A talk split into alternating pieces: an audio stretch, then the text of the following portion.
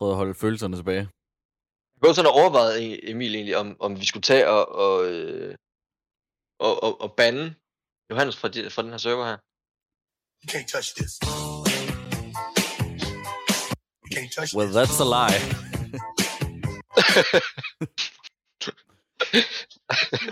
Hvad så, drenge? All right. This is Spartan 117. If you win power, remember why you won. 50,000 people used to live here. Now it's a ghost town. They say once you taste blood, it changes you forever. I wouldn't know, because it's been a part of my diet since day one. Nothing is true. Everything is permitted. Trust me. Let's do this. Ej, Victor han skriver, at Windows opdaterer. Altså, den nye opdatering, det er Windows 11, det ved han godt, ikke? Det er måske ikke lige tidspunktet. Og, øh, og ærligt, øh, fuck Windows 11. Fuck Windows 11. Og Jeg jeg, har- jeg kan ikke huske, hvad det var for en. Den der er mellem den, der er nu, og så Windows 8. Men jeg føler jeg ikke. Det ved jeg ikke. Ved det Windows 9? Der var tidspunkt Windows i hvert fald. Den var fucking ringe. Windows 9 har aldrig eksisteret. ja, men så ved jeg ikke, hvad det var for en. Så var det måske bare en tidligere udgave af Windows 10. Det Altså, Windows 8, det var lort. kan godt være, det var Windows 8. Og så lavede de Windows 8,1, som vist nok var okay, men der var løbet kørt. Der kørte alle Windows 7, fordi det var så ringe, og så hoppede alle til, direkte til Windows 10. Ah, jeg er rigtig, rigtig snottet og forkølet. Din mikrofon lyder også, øh, som om det er dit øh, headset. Ah, hvor sjovt. Kunne lige rystes på plads. Ah, haha, haha. hey, så kom der sgu da lyd på. Gør den det stadigvæk? Nej, nej, nu er den bare høj, og lydkvaliteten er dårlig. Og perfekt. Johannes, fucking, fucking brand i helvede. Er det ikke? Det er sjovt. Det, det, altså, det er en formidabel sang. Det er så smuk en sang. Og, og jeg er begyndt at hade den, når jeg hører den. Og jeg ved ikke, om jeg skal takke dig, Johannes. Det, det, tror, jeg- det er jeg lidt bange for, jeg skal. Men du Ja, det havde noget, det er et valg. Det er personligt. Nå, Johannes, du, er, du, har, du har min tilladelse til at lave en intro nu. Fedt, mand. An ancient horror has awoken from its slumber and is hungry for blood. Shall we see how many have fallen into shadow? Satellite sweeps of the war zone have uncovered what appears to be an underground storage facility. But I strongly suspect it's where chemical weapons are hidden, so we need to move fast.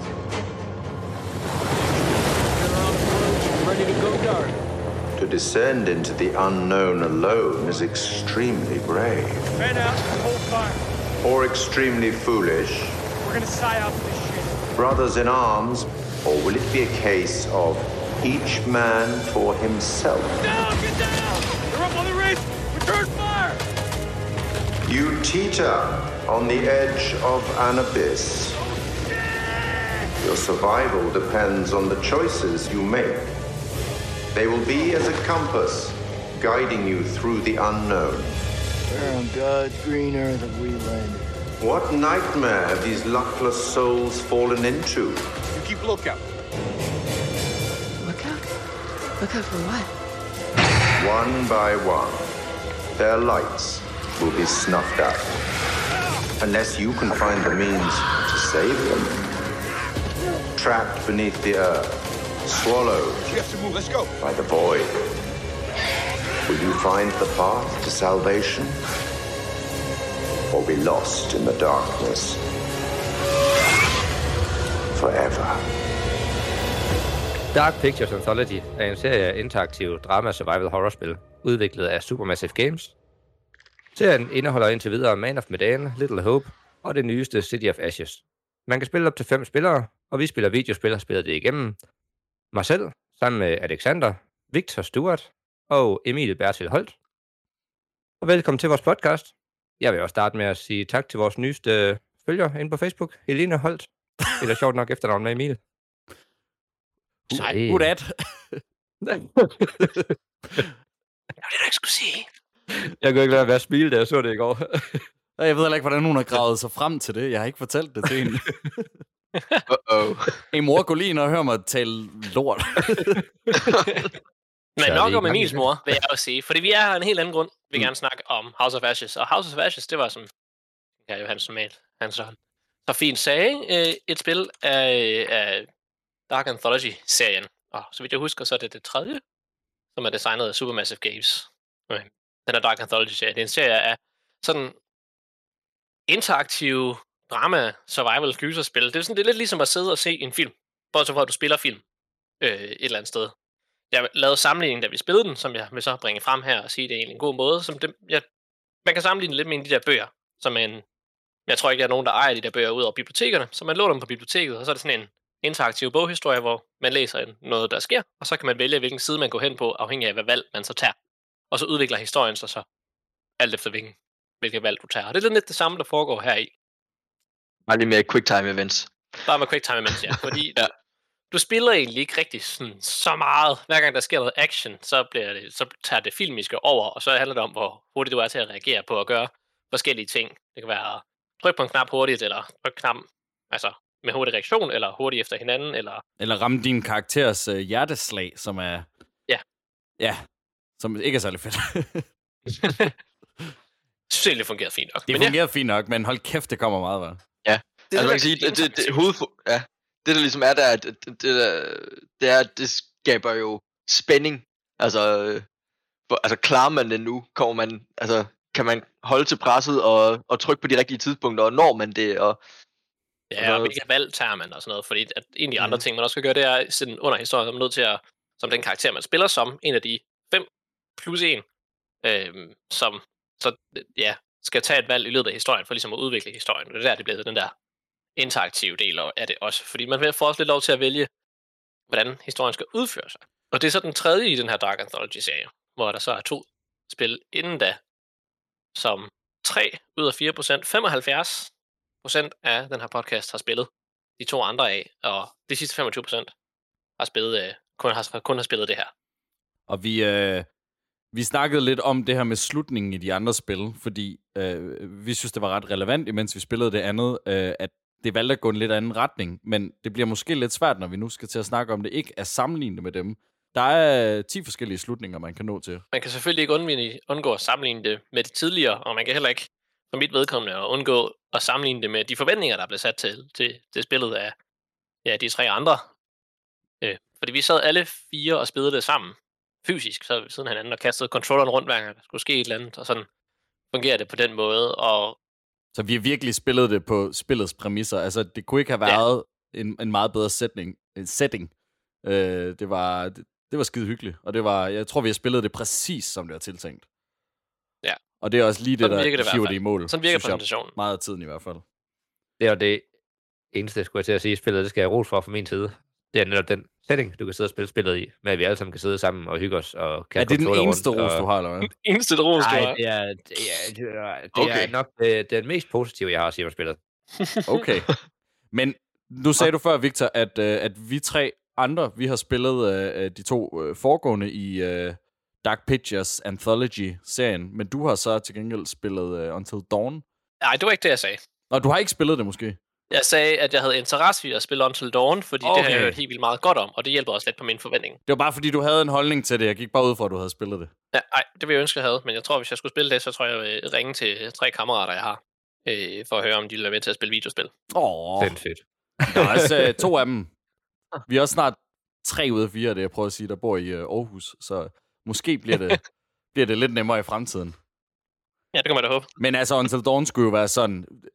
Altså, ifølge mange skulle det være det bedste, de har lavet stadig. Øh, på trods af det her, som, som har fået ret gode, øh, ret gode modtagelser. Folk er ret glade for det. Men, men synes stadig, Until Dawn er, er mesterværket inden for, øh, inden for den her genre. Men det, det kan vi jo så ikke snakke så meget om i det. Ingen af os har spillet det, så det må vi tage en anden gang. Det tager vi en anden gang. Ja. Det er en ting, der er helt 100.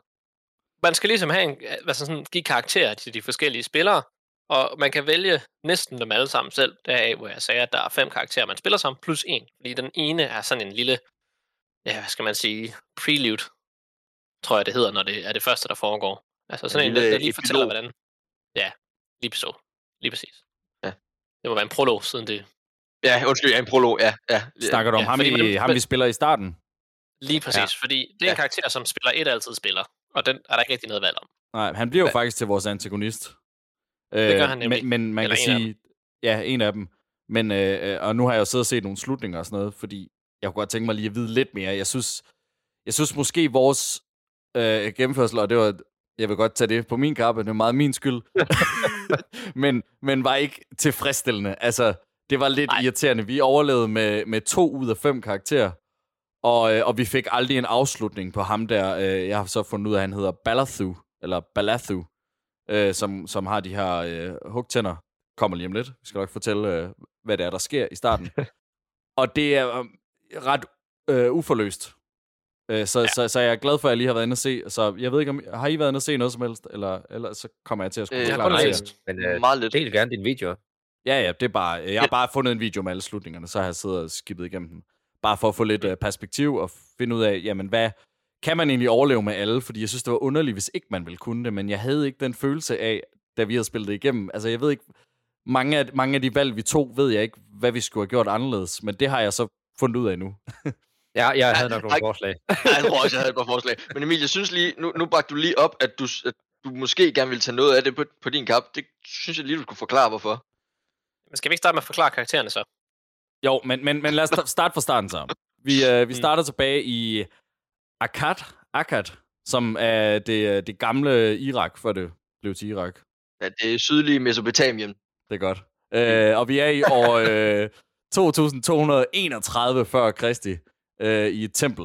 Og der er pest, og der er hungersnød, og, øh, og, og det første, vi ser så, det er en masse afhuggede hoveder. Og øh, vi møder så ham, vi tror er vores øh, hovedkarakter, i starten i hvert fald, ham der hedder Balathu. Og han skal så til at henrette en mand. Og han kommer så ind i en stor tronsal, hvor vi ser øh, Naram Sin, som er en, en gammel øh, kejser, en rigtig historisk figur, som er kendt for at være sådan øh, en, af, en af de første, der har gjort sig selv til en gud i sin egen levetid. Ikke? Altså han havde sådan, han har den her store guldmaske på, og han, han er hævet over, over øh, resten af den kødelige verden på en eller anden måde. Ikke? Og han bliver så, øh, ham, øh, Balathu, bliver så beordret til at slå en pige ihjel. Og i vores gennemspilning, der får vi så Øh, hakket et, øh, et spyd igennem den. Og så er der en, øh, en krig, der sker lige uden for det her tempel, som, som giver nogle, øh, nogle rystelser i jorden, der vækker nogle monstre, der er dybt, øh, dybt begravet under det her tempel. Og de kommer så op til overfladen og spiser alle.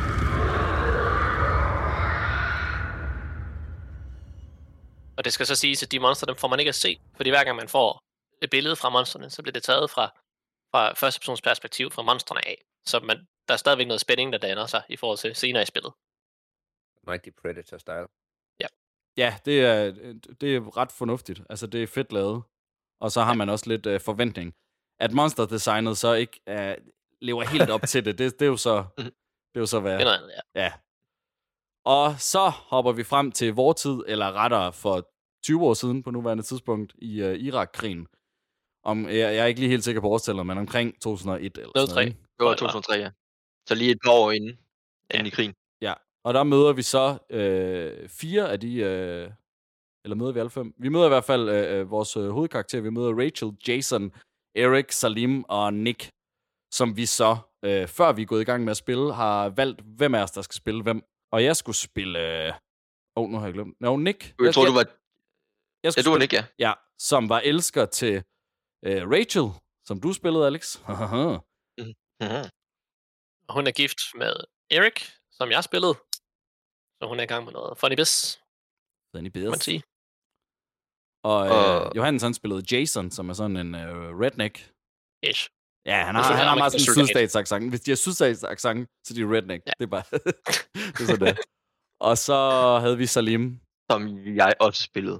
Fordi vi var fire spillere, ja. og spillet ligger op til, at man er fire spillere af en eller anden grund. Jeg ved ikke, om man kunne vælge at spille fem, men der er fem forskellige karakterer til os fire, så der var nogen af os, der var nødt til at spille dobbelt. Øh, og det var jo bare sådan, det var. Det var vi nødt til at vælge, og det tog vi fuldstændig tilfældigt, hvem spillede to, og hvem spillede en. Og så var der nogle af os, der ikke spillede halvdelen af tiden. Så. Ja, men det kan vi komme til, Emil. Ja, det, er det er gør der en grund til, Emil. Vi, vi, vi tager ud, og der er noget krig.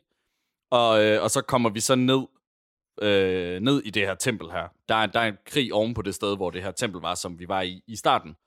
Og der falder alle vores hovedkarakterer øh, ned, og så skal vi ligesom prøve at finde rundt i den her grotte og finde ud, men det, det resulterer så i, at vi kommer dybere og dybere ned i den her grotte, og, og ja, lærer mere og mere omkring de her monstre, og hvad, hvad fanden det er, der foregår dernede. Ja, det er selvfølgelig ikke tilfældigt ved det, det er fordi, at ham uh, CIA-gutten, han har lavet nogle scanninger og går ud fra, at de har sådan et uh, kemikalievåbenfabrik dernede. Det er jo, det, det er jo den store jagt på, øh, på, øh, på de øh, masseødelæggelsesvåben, som man formodet var, var der. Og der mener man jo, at øh, der mente de så her, at det her, det kunne være et af de steder, hvor, hvor vi kunne finde det. Ja. Øh, det var så noget andet, vi endte med at finde. Det må man sige. Sindssygt meget bait. Men det er fordi hele spillet, det gør faktisk ret, altså det gør ret fint i sådan den der øh, spændingsopbygning er egentlig ret god, og sådan ånden i, hvad det er, det prøver at opnå, er, synes jeg også er sådan rimelig øh, effektiv. Altså, der ligger meget sådan en spænding i, hvad fanden foregår der? Man ser rigtig mange sådan i øh, ægte sådan gyserstil blive hævet væk, eller slået ihjel, eller formodet dræbt, eller hvad det nu end det skal være, og masse lydeffekter, og masse sådan silhuetter, af noget, man ikke ved, hvad er. Øh, så det er hele tiden sådan gemt, så man danner sådan mega mange fantasier, men hvad er det egentlig, der slår det hele ihjel? Vi sad sådan, om er det nogle zombier, eller hvad foregår der? Er det nogle, nogle monstre, eller hvad er vi ude i? Og jeg sad selv og tænkte sådan, jeg fik helt vildt meget sådan Uncharted fornemmelse, fordi der er et tidspunkt i toeren, hvor noget eller det samme sker, hvor man ikke får lov til at se, hvem de slemme er, før man så ser dem, og det danner ret meget spænding. Øh, så jeg også tænkt på Tomb Raider, hvor der sker det samme. Jeg sad også tænkt på men generelt den der sådan fantasy udforskning i den moderne tid-agtige univers, som man både har set i spil og i film. Øh, og det synes jeg faktisk fungerede ret fint. Det var ret Ja, nice. Det er Ja. gået lidt igen fra de andre spil, hvor det er, at du tænker, det her, det kunne godt... Altså, du, du prøver den mening i det, og dit hoved springer frem til noget overnaturligt. Udover bare at være sådan filmisk, at der, der sker noget, som egentlig ikke rigtig er ens kontrol, som man skal reagere til, så nogle gange så bliver der givet en altså kontrol til spilleren, som kan, så kan gå rundt og udforske de områder, de er i, i sådan en, en, en form for hop, for at finde ud af, hvor man skal gå hen, og man kan få noget mere sådan worldbuilding og mere historie, man finder ud af for at tage skridtet videre, at der faktisk allerede har været nogle mennesker i øh, under 2. verdenskrig, eller udebart lige efter, der øh, har været nede her i øh, det her tempel og udforske, og så har de så også fundet det, som vi selv kommer til at finde, oveni vi får lov til at se resterne af dem. Og de har været, vi har været klar til at, altså, at bombe det her tempel, fordi at de har været bange for, hvad der, hvad der er blevet fundet dernede. Og øh, de har været fuldstændig armeret, og man kan se, at de rent faktisk også har været i kamp mod den her modstander, og når man så udforsker det, kan man også finde sådan små noter, og små papirer, og små fotografier, og bare generelt information på, hvad de har opført sig omkring. Øh, og der er der nogle små hints omkring, at det virker som, at folk er begyndt at blive sindssyge. Og så er det så op til vores fortolkning for, hvad den der sindssyghed så er kommet af. Inden vi kom alt for langt, så vil vi bare lige hurtigt til, det, øh, da vi snakkede om øh, introduktionen af vores karakter, øh, bare lige hurtigt øh, rose introduktionen af Salim. Fordi ham, ham bliver vi selvfølgelig ikke introduceret til sammen, øh, sammen med de andre. For de andre, de, det er på en amerikansk militærbase, hvor Salim møder vi øh, øh faktisk er på vej øh, ind til sit hjem, hvor øh, han skal finde sin søn, som har fødselsdag.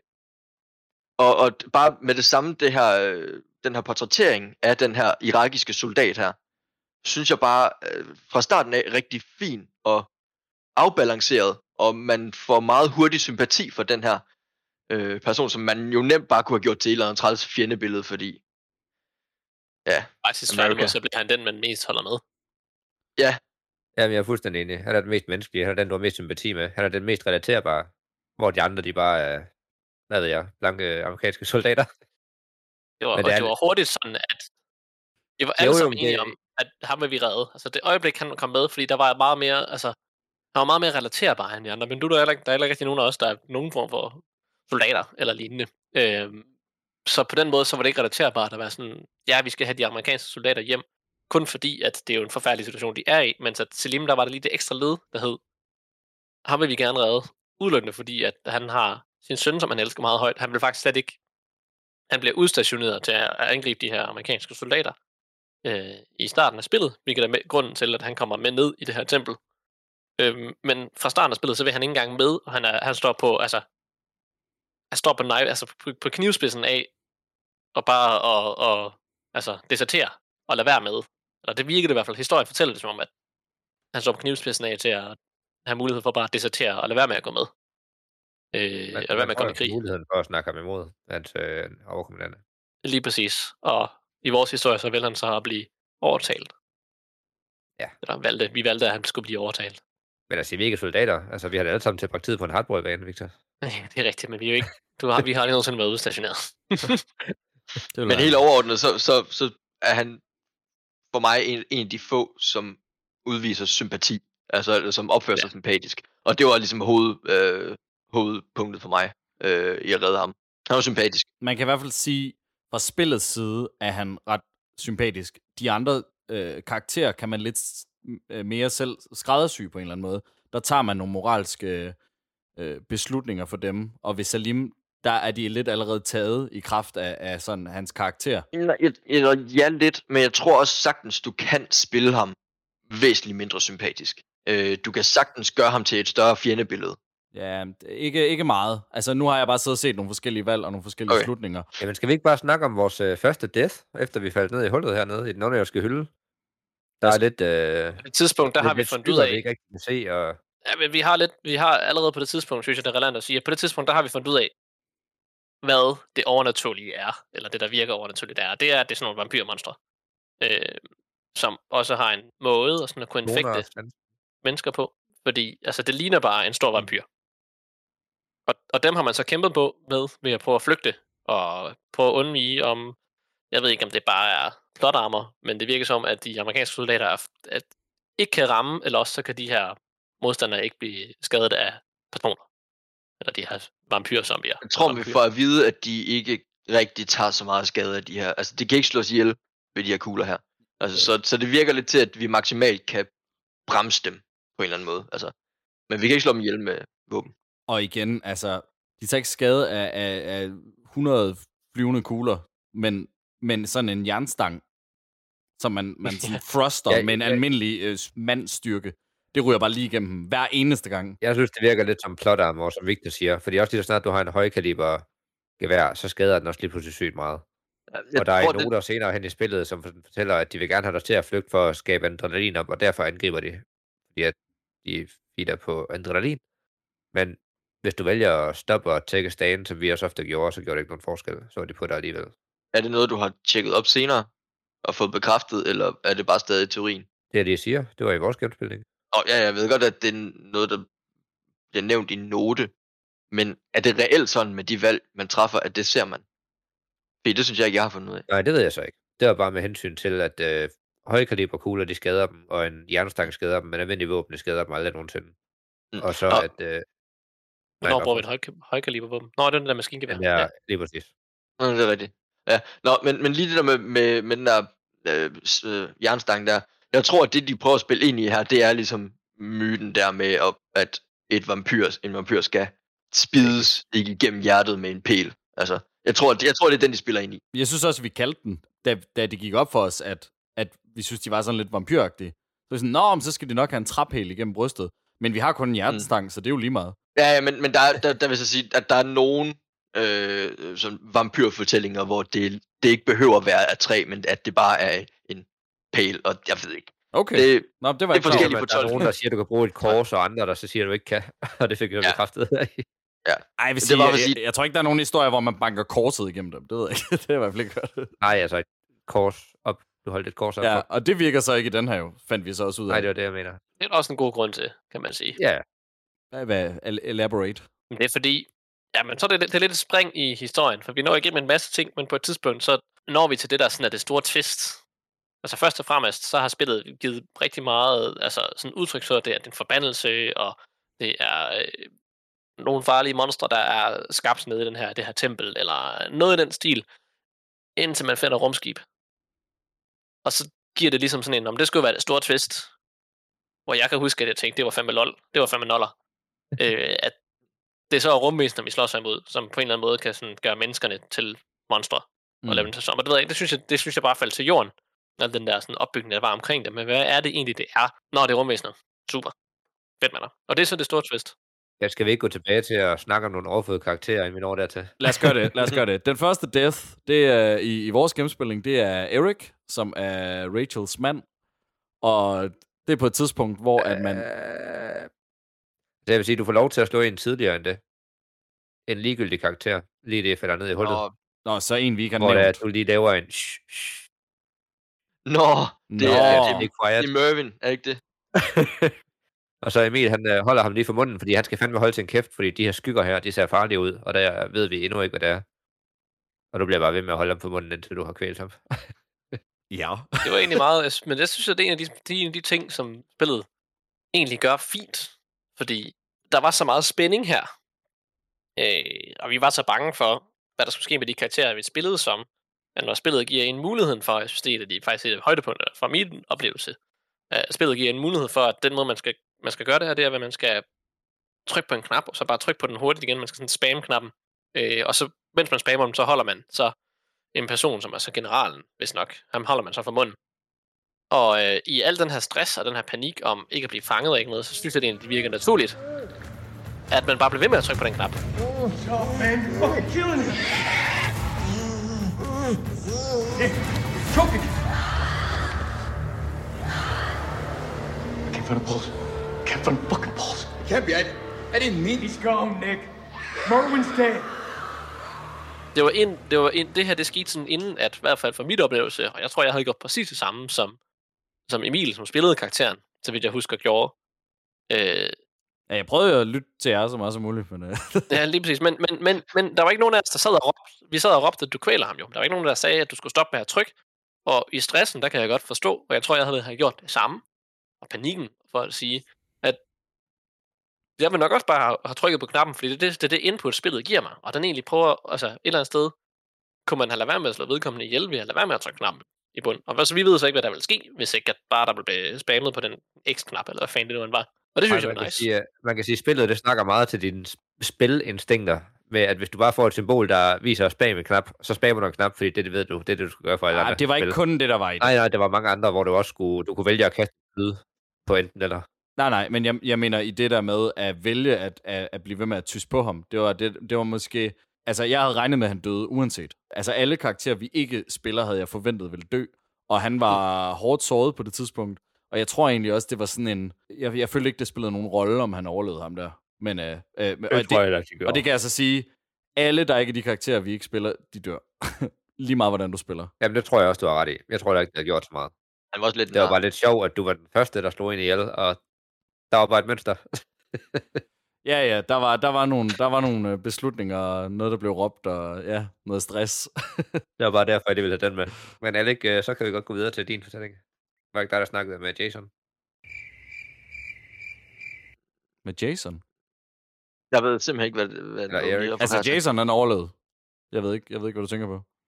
Nej, det var nok Erik. Det ved jeg ikke. En af jer. Super. Johannes. En af jer var ved at fortælle. Godt oplæg. Erik, han er den første af vores øh, spilbare karakterer, der dør.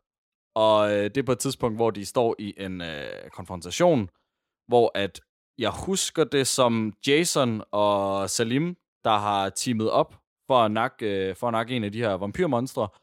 Og kort efter, der møder de så de andre, og inden de møder dem, der kan man vælge, om, øh, om man siger til Salim, at han ligesom skal overgive sig, og de ikke vil skade ham, eller han skal, han skal tage fod af du kan vælge at kaste ham under bussen, eller lade Ja. ja. Altså, du kan, du kan vælge at bare sige, det, det giver indtrykket, jeg kan ikke huske, hvad man kan vælge at sige, men det giver indtrykket af, enten så kaster du ham under bussen, Mm. eller også så gør du ikke. Og det skal også siges, at det ikke er Salim og Jason, det er Jason og Eric, der finder Nick og Salim. Og det er Nick, som du spillede sammen. Bare for at få mm. den fakt korrekt. De to, de vælger at arbejde sammen. Hver gang, at der er en amerikaner og Salim i samme, eller en af vores amerikanske hovedpersoner og Salim i samme, så synes jeg ofte, at det spiller sig lidt med, at de skal alliere sig i sådan en enemy of my enemy is my friend-agtig måde. Og det ser man så første gang her med Nick og Salim, der så arbejder sammen. Og når de så bliver fundet af Eric og Jason, øh, så, øh, jamen så, så, så gemmer, hvad hedder han, øh, Salim sig, og så giver det udtryk for, at øh, man enten kan sådan roligt føre ham frem, og så lige sige, prøv at vi skal være venner, vi er nødt til at arbejde sammen, eller også kan man sige, hey, der står en iraker-banden, der er pæl. Bare sådan totalt Og hvad, hvad valgte Emil at Ja, gøre? han, han, han, giver ikke noget sådan til, han har lige hjulpet mig eller noget, det er bare, der står en iraker lidt om, en af dem, vi slår sig mod, en fjende lidt om. det, det er fuldstændig. Altså, jeg vil sige, en, en, af, en af de ting, jeg husker, det er Johannes, der siger, åh nej, så skal, vi til at, så skal vi til at lyve og sådan noget, fordi man kan vælge at lyve. Og så er jeg sådan, nå, okay, godt. Så får vi det bare ligesom afviklet nu. så slipper vi for det. så, så ja, det var en stressslutning. Og, og det resulterer så i, at øh, Salim han løber, og på, på vej væk, der får han så skudt Erik lige i hovedet. Og det var ham, du spillede, Victor? Yep. Så du øh, fik stort set ikke øh, lov til at spille, udover vi selvfølgelig tilbød dig øh, en af vores andres karakterer. Vi vurderede simpelthen, at, at lad os spille spillet på spillets præmisser, og sige, jamen, okay, hvis der er en, der dør på hænderne af en anden, så giver det mere mening at sige, jamen, nej, men i stedet for bare lige at give en, en ekstra chance til, jamen, i princippet dem begge to, så bare sådan, okay, men det var min karakter, der døde, så dermed så er jeg død. Og jeg, det ødelagde egentlig ikke min oplevelse, fordi jeg synes næsten, det var lige så spændende, i og med at spillet er så filmisk, at se, hvordan I spillede. Og så selvfølgelig også, så sad vi jo sammen, og vi aftalte for inden, at vi godt måtte sådan, hjælpe hinanden i anførselstegn. Ja, og sige, i jamen, anførselstegn. hvad- Men sådan skulle ikke se. Victor han døde, og så blev han sendt hjem, og så... Øh, Ja, man får ikke lov at blive, hvis ikke man har en karakter. Så øh, nej, så derfor, Victor, tak for i dag, og så tager vi resten af spillet. Det er i orden, vi ses. Det, det kunne have været sindssygt, hvis det... Jeg må så også sige der, nu, nu, nu siger du Victor, at, at øh, på spillets præmisser og alt muligt, men jeg sad jo altså med to karakterer, hvilket bare var blevet kastet efter mig i starten, og jeg synes sat med godt nok, jeg sad meget med den controller nogle gange, hvor det havde, det havde været rigtig, rigtig fint, hvis du havde taget en af dem der. Men det, altså, det første spillet fortæller en, det er, at hvert valg, du har, har konsekvenser. Og der synes jeg, det giver mening at sige, jamen hvis det er det, spillet gerne vil have, at vi lærer af spiloplevelsen, så synes jeg også, at vi skal altså, gøre det på den måde, som spillet gerne vil have det. Og det kan godt være, det måske var synd for Alexander, men øh, det var fedt for mig. Fordi jeg synes egentlig, det var en meget fed måde at, at øh, håndtere det på jeg håbede så meget på det tidspunkt, at det var min karakter, der blev skudt, så jeg kunne sidde og fede den. og så var det bare dit. Okay, nu, nu, nu, kom, nu kommer der lige en af mine store hager her ind imellem. Clarice, en af de øh, karakterer, som vi ikke kan spille, hun bliver, hun er blevet bit. Ja, hun bliver revet væk sådan ret tidligt i starten, og så finder man hende igen, øh, hvor hun så er blevet bit, og hun har det ikke så godt. Og jeg gør alt, hvad jeg overhovedet kan for at redde hende. Altså, jeg går på kompromis med mange ting for at redde hende. Og hvad hjælper det? Ikke en fucking skid. Der, der, altså, der var jeg... Øh, Det viser din nærmeste, at du er den, vi tror, du er, Alex. Jamen, jeg var emotionelt knust. Men, det, men jeg kan sige, det har en mening. Men, men det, jeg kan godt forstå, at du er frustreret. Du, du, du tog alle beslutninger, du kunne for, for at redde hende. Det samme kan man så Ja. ikke sige om, om Rachel efterfølgende. Der valgte du sådan at sige, nå, bare skyd hende i hovedet. Det er lige meget. Jamen, jamen, jeg tror, det reflekterede, hvordan jeg havde det. Altså, at det var det. Var det. Det, det lykkedes mig ikke at redde Clarice. og jeg er syg nu, jeg har det ikke. Skyd mig. Bare skyd mig. Og det var det, der skete for Rachel. And so we did. Mm. Og der kan man sige, på det var tidspunkt, hun, hun har det ikke for godt der i forvejen. Hendes mand er død, og den person, hun lige prøvede at redde, jeg lige prøvede at redde, lykkedes ikke. Altså, hun var midt af dage. Mm. Mm. Det, var, det var der, vi sluttede. Der er også kun en måde at redde hende på på det tidspunkt. Er det det der goo, man kan smide på hende? Ja, man kan, man kan putte hende ned i sådan en cocoon og preservere hende. Og så bliver hun ligesom hentet op af militæret senere. Det er, det er den måde, hun kan overleve, når hun først er blevet infektet. Øh, Så enten, enten skal man øh, skaffe sig af med Clarice, og lade være med at prøve at redde hende, og så bliver hun ikke infektet. Eller også så bliver hun så infektet, og så, og så er det ligesom der, så lægger de hende ned i den der øh, cocoon der. Så, så det var, det, ja, det var lidt en, en, en lost cause, og det er ikke engang sikkert på det tidspunkt. Der er også en version i slutningen, hvor de har glemt hende dernede, hvor de aldrig finder hende, så hun bare ligger dernede i det der æg. Så, Og det var en af de uh, skræmmendste ting i spillet, det er, når du når dernede til rumskibet, og du ser sådan en karakter have ligget der i omkring 2-3.000 år. Nej, det må så være 4.000 år næsten. ja. Hvor halvdelen af kroppen, den bare rådnede væk, men den anden halvdel, den er det her øh, honninglignende slim liggende ud over Nå. sig. Og du kan se på pillerne, de udvider sig, og personen er, er levende, og har bare ligget der, ikke kunne bevæge sig i 4.000 år. Åh, oh, det er næstigt. det var fedt. Det Det er virkelig lækkert. Ja, nå, men så vi ender jo sådan set ud, ja, herefter med, øh, med jer to overlevende. Og det, det var jo ikke videre godt.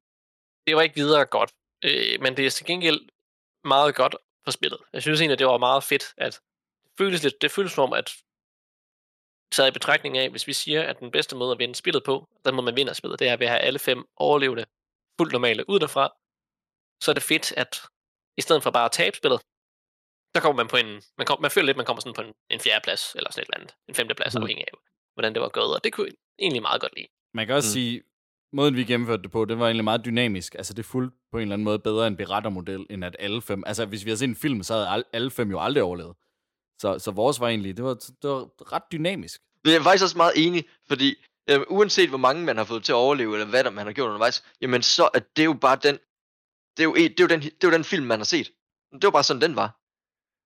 Og, og, og det er jo det, som jeg synes er, er meget sjovt ved det, at altså, det er bare en film, man ser. Man skal bare lige træffe nogle valg undervejs også. Film, man spiller. Ja, der er, det, det er ikke så vanvittigt meget, man får lov til at styre, faktisk. Der er i få sekvenser, hvor du kan gå rundt det der udforsk. Ja. Og ellers Men- så er det bare en cinematisk scene, du ser, hvor du så skal lave, hedder det, quick time events, hvor du bare lige hurtigt skal trykke på en knap, Ja. så du går knap op på skærmen, og du skal klikke på den inden et vist stykke tid. Og det er de sekvenser, jeg synes er fedest, når det er, at du har nogle af dem, hvor du hurtigt skal være hurtig til at klikke på, eller på, på knapperne for at interagere med omverdenen. Og så skifter de hurtigt karakter, så du skal... Du får den idé, at du skal kaste eller hvad hedder det, controlleren hurtigere hen til dine kammerater, fordi han hurtigt skal tage over. Nej, jeg synes faktisk, det, fed, det fedeste sekvens, det er jeg enig med dig i, det var der, hvor det sådan, hvor alle, alle fem, potentielt fem spillere, lad os sige det på den måde, alle potentielt fem spillere, de egentlig skulle sidde og bytte controlleren rundt efter hinanden. Så det, det, det gav lidt anden pacing, fordi indtil da har det faktisk været en, en ret langsom spil, og så lige pludselig skal det til at gå hurtigt, og på den måde giver det også en fornemmelse af klimaks, lidt ligesom, jamen lidt ligesom når man, man siger det igen, læser bøger. Når man læser bøger, så en god forfatter kan sørge for, at man læser langsomt, og når det så bliver spændende, så beskriver det på en måde, jeg ikke kan sige, men jeg kan mærke, at jeg læser hurtigere og kommer hurtigere igennem siderne. Og det synes jeg lidt var det samme her, at det føles som, at man nåede igennem meget mere hurtigt. Pacing synes jeg bare var ret god, Mm. specielt i de der sekvenser, hvor altså, der var højt, højt tempo, som uh, Johannes beskriver her. Det er også en af, ja, faktisk den eneste positive ting, jeg lige har skrevet ned. Altså, jeg synes, der er flere positive ting, men, men, men den sådan positive ting, jeg har, det er, at jeg synes, øh, spillet og historien har en ret god pacing, og det har også en god længde.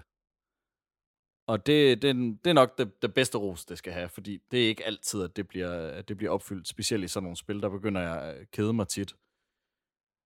Men der er et ton af negative ting. Men jeg synes egentlig, vi har, vi har brugt ret lang tid på at at beskrive spillet og handlingen og sådan noget. Det kan være, vi skal komme til nogle ting, sådan hvad, øh, hvad synes I om de forskellige øh, mekaniske ting og sådan noget? Vi snakkede en del om det her med, uh, når man får lov at tage karakteren og gå rundt og explore, så føles det bare sådan, det føles ikke, uh, ja, det føles ikke så lækkert. Altså, det føles Det er sådan... Styringen er rigtig røden. Ja. Ja. Styringen er generelt rigtig røden, synes jeg. Og du kan få lov til at styre din karakter, sammenlignet med alle andre spil derude i dag.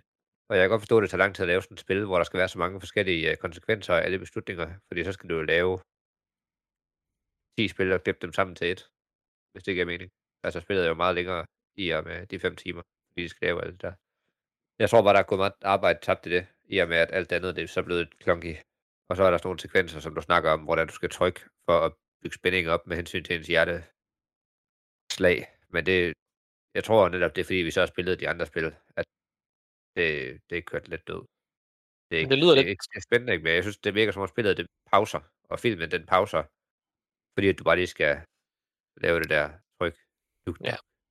duk, duk. Jamen altså, jeg synes, det er en vild fed ting, og det, og det giver vildt meget til de, øh, til de situationer, hvor man, altså, i, i nogle få situationer, hvor man gemmer sig, og man, man er virkelig bange for at blive fundet, og de bygger egentlig spænding rigtig godt op.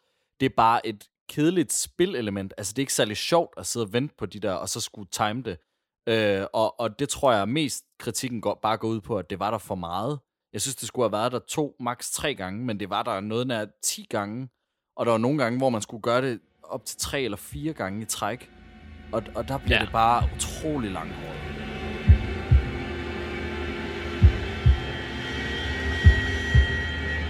det her med, med, når vi kommer ud og selv kan styre vores karakter, det er ligesom, øh, altså, det eneste tidspunkt, det tidspunkt, når der er fare, altså det er i de her cinematiske oplevelser her, hvor der er quick time events og sådan noget. Når vi selv har kontrol over vores karakter, så er der ikke nogen fare. Det her, her kan vi bare gå lidt, øh, gå lidt rundt og explore og finde, øh, finde nye clues og, og diverse ting, eller fortsætte i historien. Øh, fortsætte ned i de gange, hvor vi skal. Øh, men så det betyder også bare, at når vi er i det segment, så er der ikke nogen fare. Så er det bare sådan, mm, så er der lige pause på, ja, det er nærmest som, der, der, der er timeout. Og, altså, og det, det kan også være fint nok, men det kan også godt være lidt langsomt.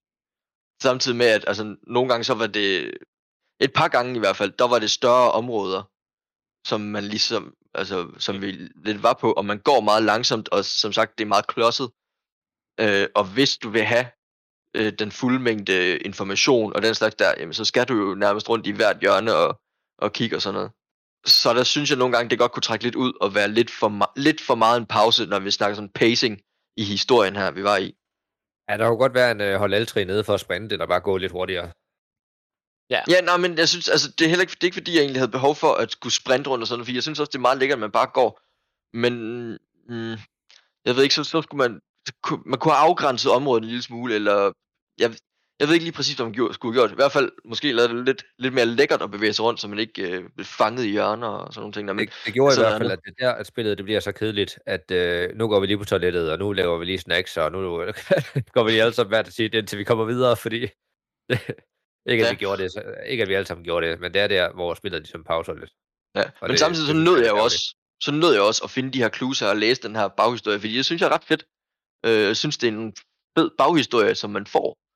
Så, Det var så det samtidig, ja, så, samtidig, så, så, jeg nyder også det segment, men pacing-mæssigt, så synes jeg, det, det, det trak lidt for langt ud nogle gange. Men øh, hvad synes I sådan, øh, nu, nu snakkede vi øh, en del om det grafiske undervejs, øh, imens vi spillede.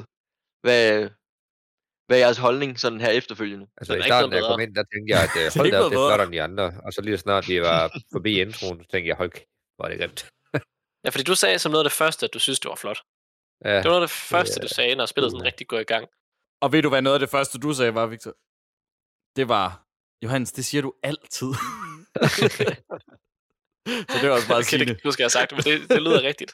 Jamen, jeg har altid rigtig, rigtig lave forventninger, og vi, vi har taget os meget af ældre spil. Så når vi så spiller et spil fra 2020, så er det bare, wow, der er lys.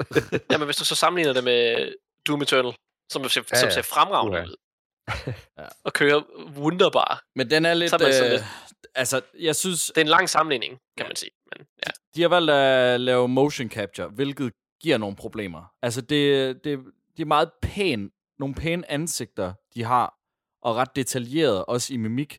Men det er som om, Mm. de ikke helt har kunne styre det, og øjnene, de flyver rundt i hovedet. Altså, der er nogle gange, hvor de snakker med hinanden, og specielt Salim, når han taler om sin søn, og han så smiler, og så nogle gange, så kører øjnene sådan lige sådan 360 grader rundt, imens han siger noget, hvor man sådan, hvad foregår der? Der er sgu ikke nogen, Og der, der er heller ikke nogen, der, står... altså, der er ikke nogen, nej. Og de, hver gang de snakker, så altså deres hoveder aldrig står stille. Der er ikke nogen, der, for det første holder de ikke øjenkontakt, men det er heller ikke altid, de har ansigtet vendt mod hinanden, når de snakker.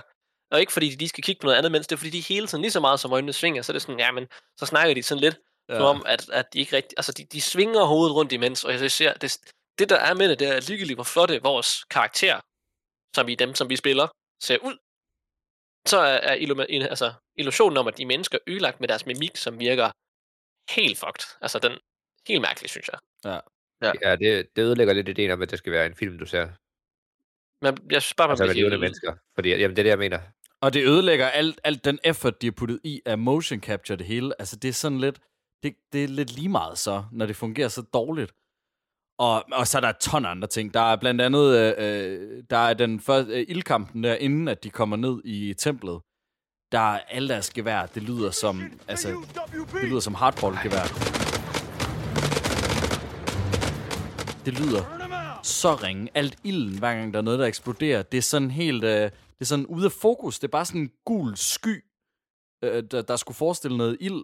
Og når man kommer tæt på jorden nogle gange, så er det sådan, du kan, du kan nærmest tælle firkanterne, fordi det, de har ikke renderet det ordentligt. Altså, der, der er sådan nogle underlige ting. Det, det er som om, det har været en alt for stor mundfuld for dem. Der er Mm. flere gange, hvor billedet ikke afspejler lyden. Eller omvendt, Ja. lyden ikke afspejler billedet. Hvor det er, at du, altså, du, du kigger på en ting, og du hører noget helt andet, og du tænker, "Hvor- hvad? Mm. Ja. Men det, det, jeg har det sådan lidt som... Jeg synes spillet, er, det er sådan lidt en alt eller intet. Altså det er sådan virkelig, enten så er det glødende flot, og virkelig lever op til, hvad øh, et, et spil i 2021, øh, sk- øh, hvordan det skal se ud. Altså særligt, når man, når man kommer ned og går igennem grotterne, altså teksturen og på grotterne, det er latterligt flot. Og så kommer man, og så, så ser man sådan den der kampsekvens der, hvor det bare sådan, altså, hvor man bare føler, at det er et, et, et skydespil fra 2008 eller sådan noget. Og, og, og, og virkelig, det, det clash der, gør bare, at, at det skriger en endnu mere i øjnene. Og det er så mærkeligt. Det er så mærkeligt og så ærgerligt. Fordi når det er flot, så er det fucking flot. Øh, og, og det ja. samme... Ja. Nu, nu sagde du 2008. Sammenlign lige et uh, survival horror som Dead Space med grafikken i det her. Jamen, det er... Var- Ja, Dead Space, det, det er pænere de steder, hvor det er grimmest i det her. Altså, Ja, jamen, det er rigtigt. Men det er også, men det er også fordi, uh, nu kommer til ud, hvor Victor han snakker om kreativt design. Det er fordi, jeg synes, det kreative Mm. design på deres spil, det var også jeg synes, det er decideret kedeligt, fordi det er bundet i realisme, hvilket gør alting brunt. Og du ved, der er ikke noget lys, der giver nogle fede, flotte effekter. Det er bare mørkt. Mindre man selvfølgelig er i starten og i slutningen af spillet, hvor man er udenfor. Men der synes jeg også, det er sådan lidt kedeligt. Øhm, og men det skal det også være, fordi det er spil, der prøver at binde sig i realisme. Men ligesom de der grotter der, det, der er ikke noget spændende at se på, udover vores karakter. Jeg synes, det spil spillede sig bedst ud i kontekst. Det var, når man skulle vælge sin karakter, fordi det er ens karakter med en sort baggrund. Fordi så det eneste, man kigger på, det er vores karakter, som faktisk er rigtig flot. Og så synes jeg langt det meste af det andet, det falder til jorden i oplevelsen. Jeg blev hele tiden trukket ud af sådan virkelighedstroen i det, med alt lyddesignet og alt sådan, øh, alle visuelle aspekter, som går ud fra, eller ud over vores karakter. Det, det sted, hvor det havde det fedeste kreative design igen, det var på et tidspunkt, når Rachel hun falder ned i sådan et kæmpestort pøl af blod, hvor der er masser af knogler og masser af død og ødelæggelse. Og hvorfor det er der, det fik vi i hvert fald ikke i vores afspilning sådan tydeligt gjort, hvad fanden foregår der. Lidt. Jamen, det, det ved jeg ikke. Jeg fik i hvert fald ikke fat i det. Og det, det kan du så uddybe senere. Men dernede synes jeg, det var fedt, og det var flot.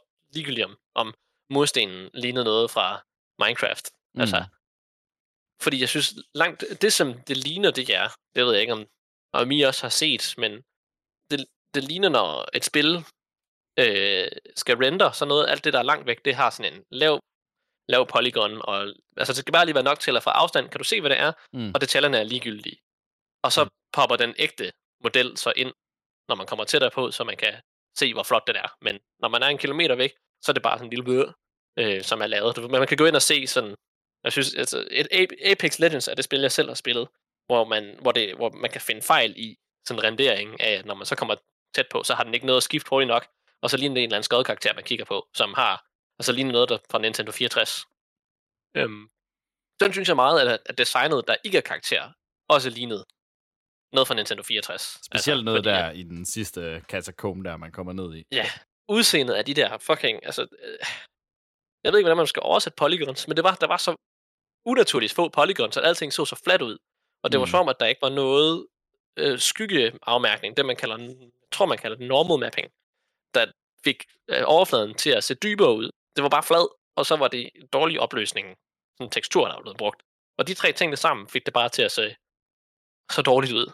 Ja. altså, og det var alt det, man ikke skulle fokusere på, så ringe ud, ud over en enkelt tidspunkt, hvor noget af det, man rent faktisk skulle fokusere på, så ringe ud.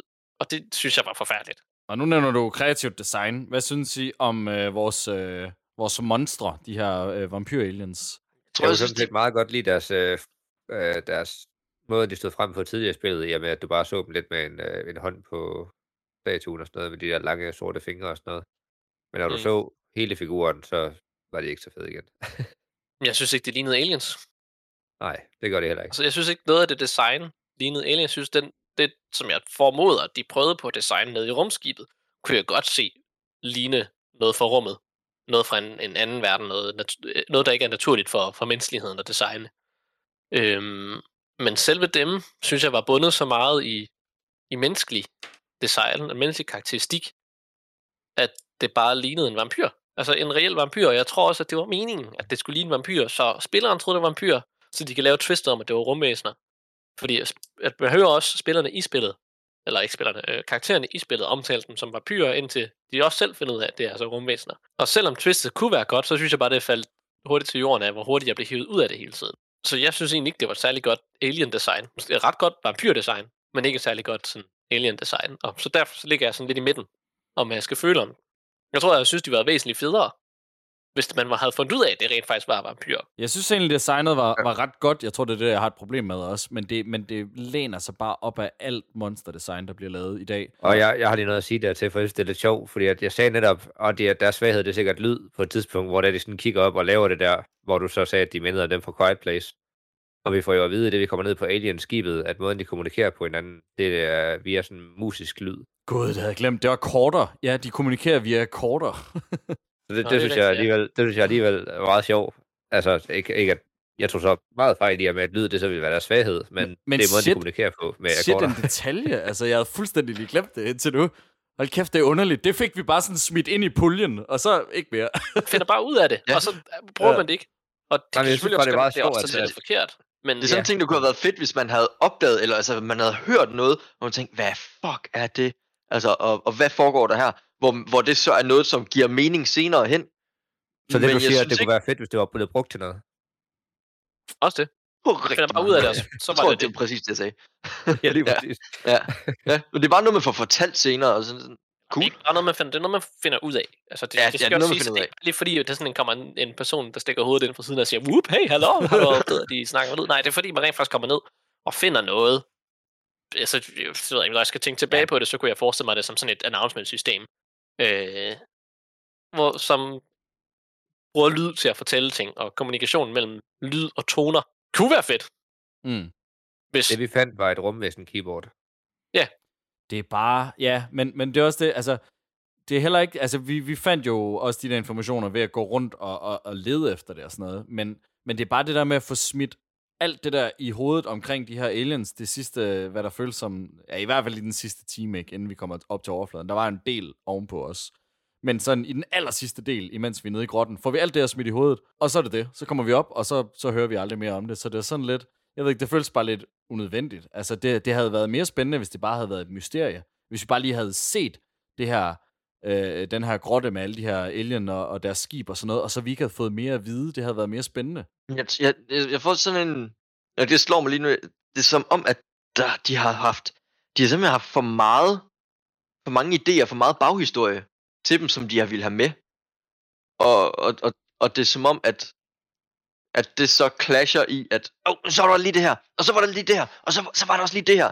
Og så får man bare sådan, så ender det bare med at være sådan nogle små informationer, sådan, så er det det her, okay, hvad, hvad skal vi bruge det til? Jeg skulle ikke, altså, ja, ja. som om der måske har været for mange idéer. altså, når man skal sidde i en sofa, så synes jeg ofte, eller at fire drenge og spille spil sammen, så sidder man og spiller sådan noget som Overcooked, eller sådan noget Mario Party, eller Mario Kart, sådan noget, hvor man egentlig et eller andet sted dyt kommer til at være træt af hinanden. Og virkelig bare synes, at det er nederen. Fordi at så, der, så sidder man på førstepladsen, man har måske spillet otte spil Mario Kart, man er på førstepladsen lige inden målet, og så er der en af ens kammerater, der har sendt et blåt skjold. Altså det, det er noget af det mest frustrerende på jorden, og så bliver man overhalet og mister førstepladsen. Og så du ved, det her spil var ikke sådan frustrerende at spille med hinanden, og det synes jeg skal have mega meget kado, fordi det var fedt at sidde og spille det. Og jeg, selv mig, der ikke rigtig fik lov til at spille det, synes også, det var fedt at sidde og spille det, fordi vi alligevel stadigvæk snakket med hinanden om, hvad vi skulle gøre, fordi vi kunne i princippet lige så godt alle sammen have spillet altså, de forskellige karakterer. Fordi vi var lidt en, altså, vi snakkede om, hvordan vi skulle reagere med hinanden, og så var det bare den, der spillede, der havde sidste sådan, udtalelse af mange bedre. Og det, det synes jeg var nice. Og på den måde, så synes jeg egentlig ikke, at det var, det var et dårligt spil som sådan. Det var virkede bare, som det var ufærdigt. Ja. Så, så ja, ja, så med det sagt, så uanset hvad vi siger om spillet, altså, så er det bare en pissefed oplevelse at sidde og spille sammen. Det var virkelig... Lige præcis. Det er virkelig fedt at, at sidde sammen og spille på den måde. Det, det dur bare. Ja. Og ud fra det, så havde jeg lidt et spørgsmål til jer med hensyn til vores karaktersystem. Og jeg må gerne sige nej. Men vi har jo vores øh, pointsystem, som vi giver øh, karakter. Og ud fra øh, mine karakterer vil det her spil ikke få en særlig høj karakter. Og så havde jeg overvejet, om vi kunne smide en øh, ekstra en ind, som bare hed, hvor meget nød jeg at spille det. Som ikke nødvendigvis behøvede at blive lagt sammen med de andre. Fordi at jeg kunne godt sige, jeg kunne godt sige, at jeg nød det, at spille det her 9 ud af 10, fordi jeg havde det pisse hyggeligt, fordi vi kunne sidde sammen fysisk og have snacks og det pisse på hinanden, imens man spiller det, frem for at sidde hver for sig. Eller, øh, Det kunne man jo egentlig gøre med alle spil. Det Jeg kan kan man godt se, hvorfor det er spil. relevant med det her, Og det, men det- jeg synes det- bare, det er noget, du skal give det ekstra. Altså ikke som den samlede spilkarakter, men mere som sådan en, det er din vurdering af det. Jamen, det havde jeg bare tænkt på, om I kunne have lyst til. Fordi Jamen, sådan har jeg det med mange spil. Der er mange spil, som kan være grimme og dårlige historie, men du nyder bare pisse meget at spille det. Altså, et af de sjoveste spil, Men jeg ved ikke, jeg jeg nogensinde det har haft, irriterende. det var et dårligt spil, jeg sad og spillede med min storebror, hvor alting var forfærdeligt, og alting virkede, altså det hed uh, Raiders of the Lost Planet, eller sådan et eller andet. Øh, og det var ikke sådan vanvittigt godt. Det var, det lignede sådan et, altså meget af det lignede, at der var nogen, der bare havde lavet sådan øh, en, et spil med sådan Unreal Engine stock assets. Det lignede, det var der nok ikke, men det lignede det. Mm. Og øh, vi havde det sindssygt sjovt med at spille det, selvom spillet ikke var særlig godt. Og det synes jeg altid er sådan en, en, en, en god holdning at tage til betragtning, men jeg synes ikke noget, det er ikke noget, der skal øh, gøre en, en endelig karakter på den objektive beslutning. Og den måde, vi giver vores karakter på, kan vi lige sådan segue ind til, det er, at vi hver især giver øh, 1-10 i tre kate- kategorier, og så lægger vi dem så sammen til en samlet kategorier hver især, eller karakter, undskyld, hver især, som så er den samlede bedømmelse af, af, af spillet. Og de tre kategorier, det er den visuelle, sådan grafiske og æstetiske øh, udtryk, og den anden, det er controls, og, og, og hvor godt det kører, og hvordan interaktionen er. Og så er den sidste historisk, og øh, sådan, du ved, fortællingen og det narrative. Så siger jeg, Emil, vil du ikke fortælle os? Jo, det vil jeg rigtig gerne. I øh, den visuelle kategori, hvor vi har øh, grafik og æstetik, der synes jeg, som vi nok har nævnt nogle gange, at, øh, at der er nogle øh, enorme problemer. Altså, jeg ligger, jeg ligger under en middel, fordi jeg synes, der er, øh, der er så store problemer. Og de har, altså udover den her rendering, som vi, som vi snakkede om, som de har nogle problemer med, så har de også Vi bare nogle... basher. Hvad for noget? Så vi, vi, vi basker den. Altså, vi Ja. syger den til på grund af regering. Og så, er, og så er der sådan nogle ting, som er, at jeg synes ikke, tingene havde, øh, har en ordentlig tyngde. Altså, der er, det var noget, jeg glemte at, at nævne i starten, men der er det her, hvor at, at de sådan skal hjælpes ad med at få sådan et par dobbeltdøre op, og de lægger alt deres vægt i, og det tager adskillige sekunder for dem at få det her op. Og så i det, de lukker dem i, så tager de bare lige en dør væk, og så nærmest smækker dem i. Og i det dørene ligesom rammer der, hvor de lukker sammen, så stopper de bare bræt. Altså det er sådan en, tingene har ikke, altså tingene vejer ikke noget i det her. Det er sådan, det, det virker tjusket, og, og ej, hvor kunne det have været meget bedre, hvis, hvis, hvis det lige havde fået et nyk op. Jeg synes, de har noget øh, kreativt design. Sorry, Victor, jeg stjæler, stjæler Ja, din det er okay. sætning. Øhm, som, som, jeg, som jeg synes egentlig er ret godt. Jeg kan rigtig godt lide hulerne, og jeg kan egentlig også godt lide den sidste øh, grotte, vi kommer ned, hvor, hvor der er det her alienskib og sådan noget, men, men det ligner bare lort. Så, så det er fuldstændig ligegyldigt, hvor, hvor meget kreativt design der er indover. Øh, og så synes jeg bare, at de har 20 stjålet alien-designet fra, fra alle, alle alien-film de sidste 20 år. Øh, og det er bare kedeligt og uinspirerende. Øh, så jeg ligger nede på en... Øh, jeg er nede på en Øh, træer. Og så er der me- mekanik. Øh, der er også en ting, som vi ikke nævnte. Det er en af karaktererne, som også døde øh, af min hånd. Øh, det var, fordi jeg simpelthen ikke øh, var hurtig nok. Øh, der kom et quick, quicktime event, hvor man sådan skal rette en cursor ind på en af de her aliens, og så øh, skyde den. Men i det, jeg ligesom prøver at rette den her ind, så bruger jeg den venstre, øh, hvad hedder sådan en, øh, control pin på, øh, på joypadden. Ja, R3. Eller, ja. Nej, analog stick. Ja, de her analog sticks, der bruger jeg den venstre i stedet for den højre, som, som man skal bruge. Og det giver mening, at man skal bruge den højre, men intuitivt prøvede jeg altså at bruge den venstre. Og, og jeg, jeg tror, det kunne have været fedt, hvis de bare havde gjort sådan, at man kunne have brugt begge to, fordi så havde det ikke været et stressmoment, både at man skal sidde og vente på, at man skal gøre noget, men at man så også, at man så også gør det forkert. Altså, det var ikke bare, fordi jeg var for langsom, det var simpelthen, fordi min intuition var forkert. Og det synes jeg bare er ærgerligt. Øh, ja, det var lidt irriterende. De fleste quicktime events er ret sjove. Det her heartbeat kommer bare lidt for mange gange, og det er janky, når man går rundt. Men altså, det er lidt ligegyldigt i den her type spil. Det, det betyder ikke så meget. Så jeg tror egentlig, det fungerer for, for hvad det skulle, og, og det var okay. Så jeg ligger nok på en femmer der, fordi jeg synes ikke, det var værre eller bedre, end, end man kunne forvente af sådan et spil. Og så er der historien, som, som nok er højdepunktet. Jeg synes egentlig, relationerne mellem de forskellige karakterer var spændende nok til, at jeg kærede øh, øh for, øh, hvem der overlevede, og, øh, og der var nogle, nogle øh, fine setups og, og så videre. Øh, og ja, og så bare lidt klodset kommet i mål med, med alt den her shitload af information omkring de her aliens, man får kastet i hovedet, inden man så kommer op til overfladen. Og så er det bare slut. Det er så, der er sådan lidt... Det, det, det var lidt rodet. Øh, så sådan... Øh, men jeg synes, pacingen er god, og jeg synes, længden af spillet er rigtig godt, og derfor får det højt af den grund øh, fordi at jeg nåede ikke at kede mig på noget tidspunkt, og jeg var sådan set nysgerrig hele vejen. Det, det synes jeg egentlig var, var, var rigtig godt. Så der, vi ligger egentlig nogenlunde højt. Jeg, er- jeg er lidt i tvivl om det er 6 eller 7, men vi har aftalt, at vi ikke er på decimaler, ikke? Vi, vi, Ja, man, man det, tager, du skal vælge. ja, Jeg har givet det smaler før, så jeg synes bare, det skal finde af. Det skal du ikke. nej. Åh, hjælp mig. Det, det er din karakter. ja, jeg ved det godt. Øh, Jeg ved godt, hvad jeg vil sige, men det er din ja. karakter. Hvis- du tænker, det er 7,5, så er det 7. Hvis du tænker, det er 6,5, så er det 6. Nej, jeg tænker Du kan også- 6,5. du kan også Ej, runde ved, op. du ved du hvad, jeg, jeg synes, jeg var rigtig hård ved det visuelle. Øh, så jeg tror, jeg er oppe på en 7'er. Fordi jeg, jeg synes sgu egentlig, det var, det var godt nok øh, til, hvad det skulle være. Jeg synes ikke, jeg savnede ikke så meget på den front. Så. Men øh, ja. Men øh, Johannes, det plejer nok at være dig, der starter, men det er også fordi, du plejer ikke at ville indflydelse. Men, men det kan da godt være, at du, jeg jeg du vil tror nu. bare, jeg går sidst den her gang. Okay, fedt. Åh, oh, okay. Skal, altså, så gider vi ikke tage Johannes nu. Skal jeg? Nu snakker jeg. Så nu tager jeg den. Ja. Jeg var ikke tilfreds med, med det, vis, det visuelle øh, overhovedet, og jeg vil inden for det visuelle også give sådan lydbilledet, øh, det sanselige generelt, øh, og så i og med, at man ikke kan smage, eller føle så meget, eller lugte så meget, så er det ligesom kun lyd og, og, og, og billede, eller øjne, man, man kan gå ud fra, og jeg har egentlig sagt, at, at du ved, jeg synes, at ja, jeg synes, at vampyrerne egentlig var ret seje som modstander. Men jeg synes, at som aliens var det meget uinspirerende øh, designet. Og det er sådan lidt svært at give det karakter, fordi først så synes jeg egentlig, at de er meget flot lavet, og, og det er meget fedt design, og bagefter så finder jeg så ud af, at de ikke er det. Så der ligger jeg sådan lidt underligt imellem. Øh, og jeg synes, at nogle gange så ser spillet faktisk rigtig, rigtig flot ud. Og som sagt, det bedste er, når man nærmest bare får sådan nogle close-ups af de karakterer, man spiller som, fordi alle karakterer ser rigtig flot ud, så man kan næsten se porerne, og det ser ikke så, eller, altså porerne i ansigtet, og det ser ikke så unaturligt ud, når de, når de snakker som mimik i ansigtet, men det, i kontekst af det hele, så, så falder det bare lidt til jorden, synes jeg. Og øh, det realistiske kreative design, så det er jo, det er jo det er enormt, hvad de skal have. Jeg synes også bare, det var lidt uinspirerende, altså, men det ligner jo præcis det, det er meningen, det skal være, så derfor så er det lidt svært at vurdere, om det er dårligt eller skidt. Øhm, men der tror jeg, jeg er ret enig med, med Emil, at øh, det, en træ vil være passende, men jeg vælger nu alligevel at sige lige at, at give det en op.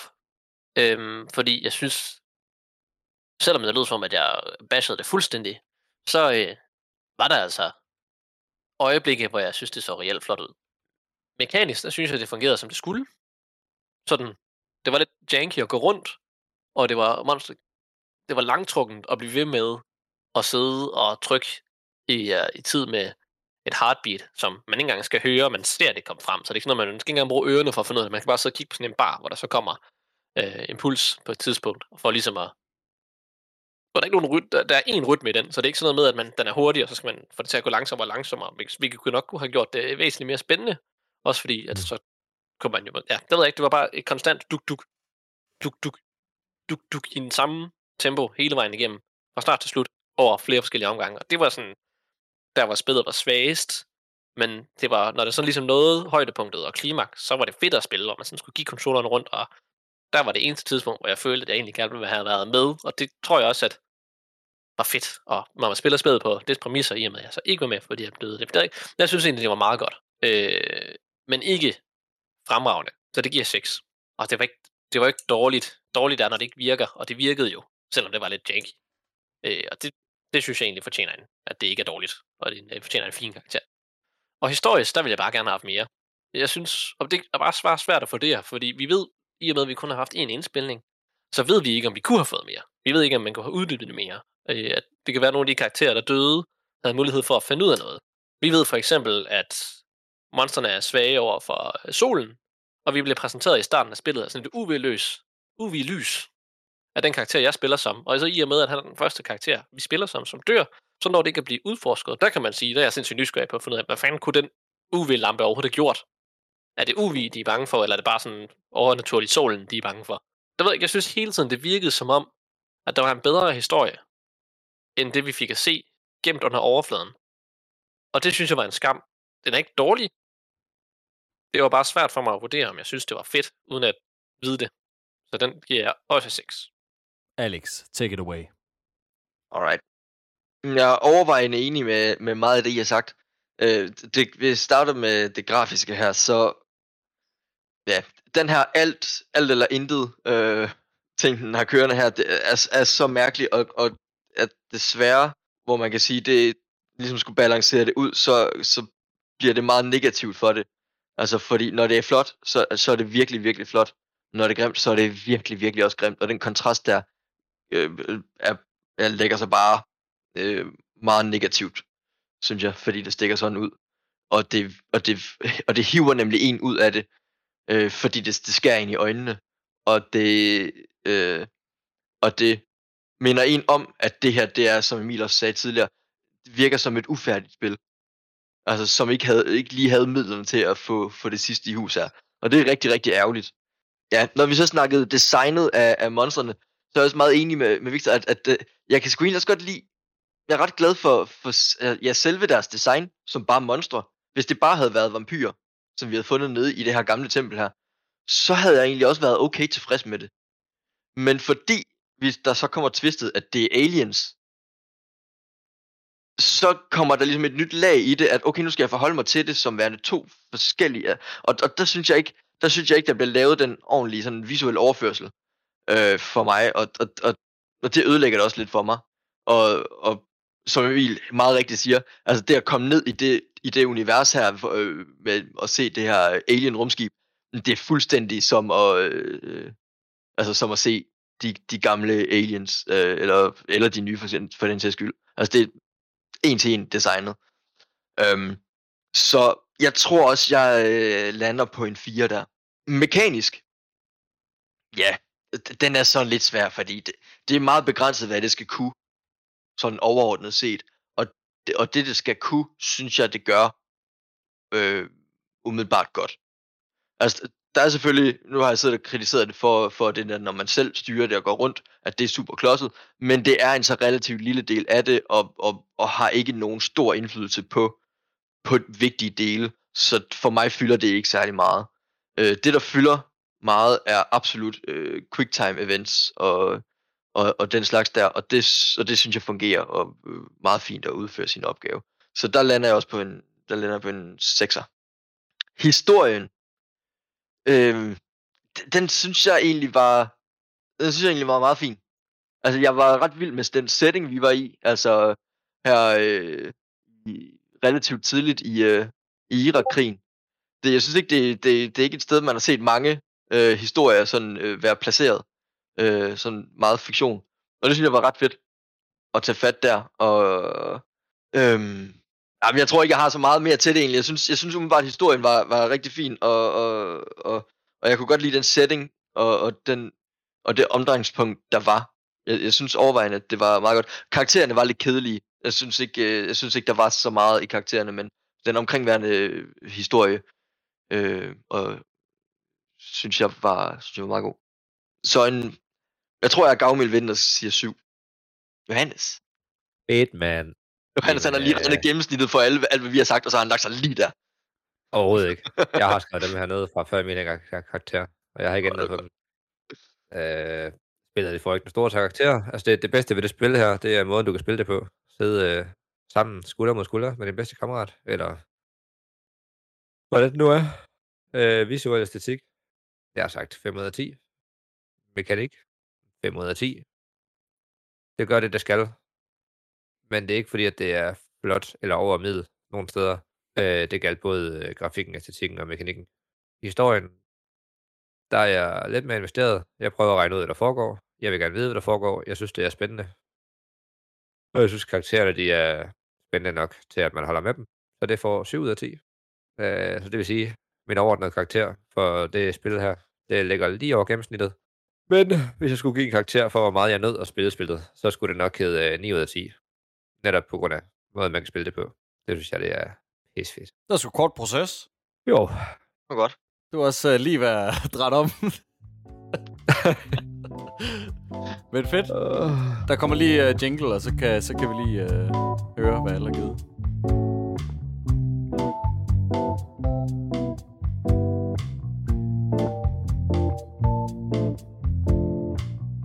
Nå, men øh, jeg har den samlede karakter afrundet. Alright. Yay! Fordi når vi lægger alle vores sammen, vi ligger faktisk utrolig enige her i den her. Måske i retninger den ene og den anden retning, for hvad vi synes var godt, og hvad vi synes ikke var så godt. Øhm, men vi har, er alle sammen enige om, når vi så har samlet karaktererne, så ligger vi på 5,4 afrundet fra 5,375. Men den runder jeg simpelthen op, fordi det giver mere mening for os. Øhm, Yes. så egentlig et meget middelmådigt spil. Et spil, som jeg ud fra den her karakter vil vurdere som værd at spille, men måske ikke lige verdens bedste spil. Men det er også som Johannes siger, den absolute force i det her spil her, ligger i det, at man kan sidde, den måde man kan sidde sammen og spille det på. Ja, og genspilningsværdien. Det var en fremragende aften, øh, og det vil jeg gøre igen til hver tid, så længe vi planlægger det i god nok tid. Ja, også, og det er også sådan noget, der, der altså, det er lidt en af de eneste steder, hvor, hvor man har de der oplevelser, hvor man sidder midt i et quicktime event, og Johan, han, Johannes han begynder, at, begynder at snakke om min yndlingsfilm med Gerard Butler. Altså, Åh, oh, der kom den, der kom den. Nej, jeg, jeg kan sige, at det spil her, når der er quicktime event, der skal du ikke kigge væk fra skærmen. Den, der har controlleren, højere fokus på skærmen. Og Det kan resten det. snakker om Jared Butler. og en eller anden film, vi ikke kan huske. Nej, det er Du sgu kan ikke engang sjovt. huske, hvad for en film det var, så det var overhovedet ikke din yndlingsfilm. Det var bare Johannes, der beskrev den som din yndlingsfilm. Det var, det var, det passer overhovedet ikke! nej, det var lige godt. Det var, det var lige godt.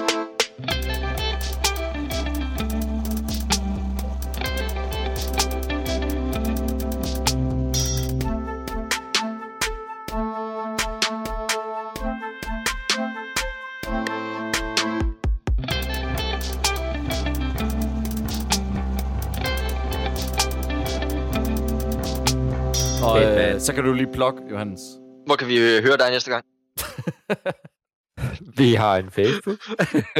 Ja, Facebook. Den hedder, Vi spiller videospil. Jeg synes bare, du skal gøre det. Jeg er snot i hovedet. Ja, så, er det- så er det det. Nu stopper jeg med op til. Hej. Hej. Hej hej.